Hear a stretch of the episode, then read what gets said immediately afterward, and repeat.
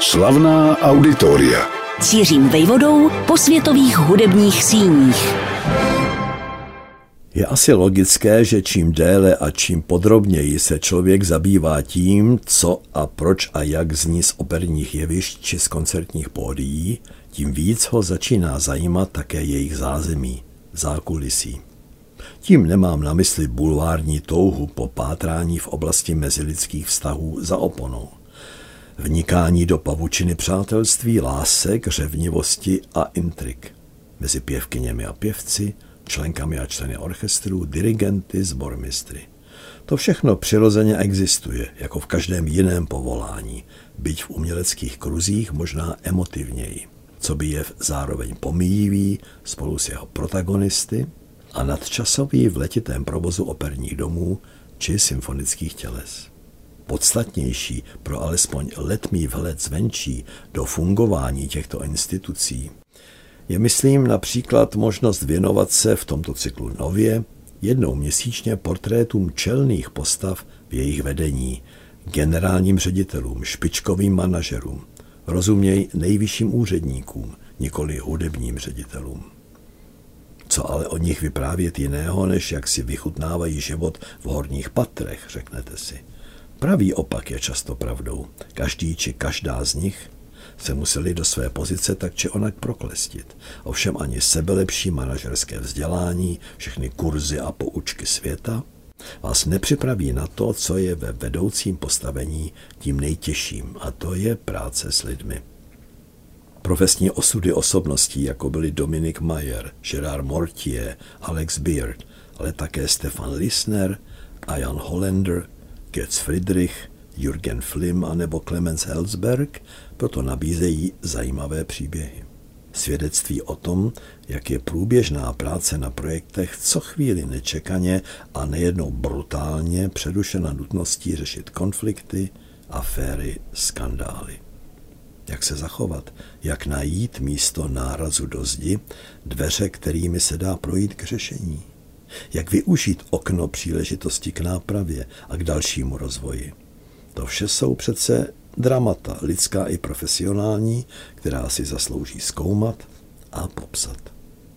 Jedním z důkazů, že top manažer či manažerka dokáží odolávat stresům a uskutečňovat vize, je délka jejich pobytu v šéfovské kanceláři.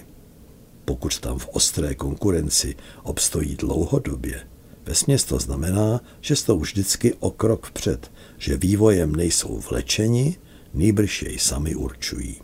Zjevně k takovým postavám patří New Yorkčan Peter Gelb.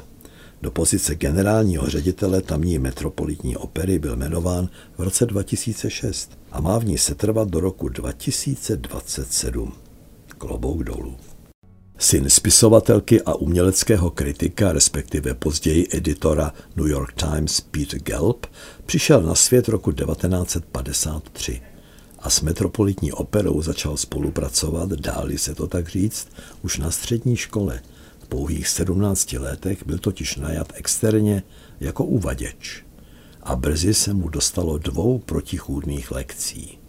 Jeho kolegyně v této práci po letech mnohem protřelejší mu doporučila zakrýt si klopou saka služební číslo, aby si na něj konkrétně nedokázal žádný návštěvník stěžovat. Když to Peter vyprávěl doma, jeho otec Arthur Gelb se na něj obořil, co je to za hloupost? Pamatuj si, že když tě začne hodně lidí z různých příčin kritizovat, nejspíš svou práci děláš dobře. Vezmi to stečí, uchazeči. A tak se i stalo, podobně jako celé řadě činorodých lidí, akademické vzdělání Petru Gelbovi nevonělo. Z prosulé Yale University se odporoučil bez pocty už po prvním semestru, což nyní, jako významná osoba, pobaveně komentuje slovy Tenkrát tam po mně ani pes neštěkl, dneska mě uvádějí mezi absolventy. Jeho cesta vedla rovnou do praxe – Prvním učitelem, doslova guru v oblasti uměleckého podnikání, se mu stal už v 18 letech, tedy roku 1971, jistý Sol Hurok, manažer koncertních umělců, objevitel Jojomy, proto jsme poslouchali nahrávku, kde také hrál, protože tento člověk, Soul Hurok, vycítil Jojomův potenciál už v jeho 15 letech. A také to byl podnikatel proslulý legendární větou. Když publikum nechce přijít, nedá se mu v tom zabránit. Jednoho ze svých klientů, slavného klavíristu Vladimíra Horovice, Hurok dokonce Gelbovi předal. Nedomníval se totiž, že interpret po dovršení 80 let může ještě na pódích uspět. Jak moc se mýlil, dokázal později, už pod Gelbovým vedením, Horovicův triumfální návrat do Moskvy svého mládí. Uskutečnil se roku 1986, když bylo klavíristovi 83. To měl za sebou Gelb ovšem už další úspěšný zápis do profesní kariéry. Když se v 70. letech minulého století oteplili obratnou politikou Henryho Kissingera vztahy mezi Amerikou a Čínou, kůl mladý manažer železo dokud bylo žhavé. A pod sloganem, že kulturní vztahy vždy prošlapávají vztahy mezi zeměmi a národy, zorganizoval roku 1979 v pouhých 28 letech turné bostonských filharmoniků do Číny. Začal jsem s holou kapsou, vzpomínala později, ale jakmile mi Panem poskytla Boeing 747 zdarma, sponzoři se jen hrnuli. Věděli proč. Lákal je biznis v zemi s miliardovou populací. Už v roce 1995 si Peter Gelb, co by nový prezident společnosti Sony Classical Records, uvědomil, že vážná hudba musí využívat při svém kontaktu s publikem širokou komunikační škálu, musí víc geta, což mu o 11 let později, když ve svých 55 vystoupal na velitelský můstek metropolitní opery, někteří kritici zazlívali, předhazovali svým čtenářům a posluchačům, nezřídka abonentům slavné newyorské operní scény, že s Gelbem nejspíš přijde povrchnost, rezignace na vysoké umění, příklon k bezduché zábavě. Nic takového se nestalo.